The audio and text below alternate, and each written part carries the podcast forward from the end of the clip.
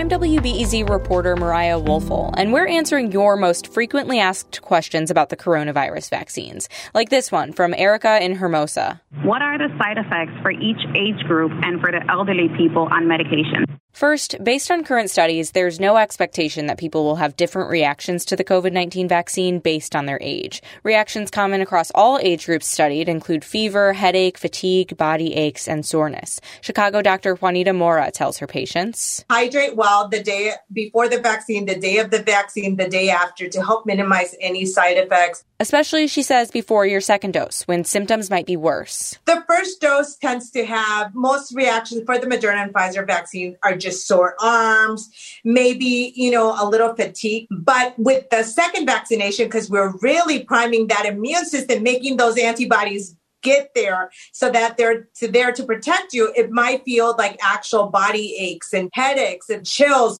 Experts say Tylenol, ibuprofen, and rest can help. As for the elderly or anyone else on medication, Mora says it's safe to take diabetes or high blood pressure medicine. But if you're on an immunosuppressant, you should talk to a doctor. We're able to help answer your questions about COVID 19 vaccines thanks to support from the Pulitzer Center. Find all of our coverage at wbez.org slash vaccine FAQ.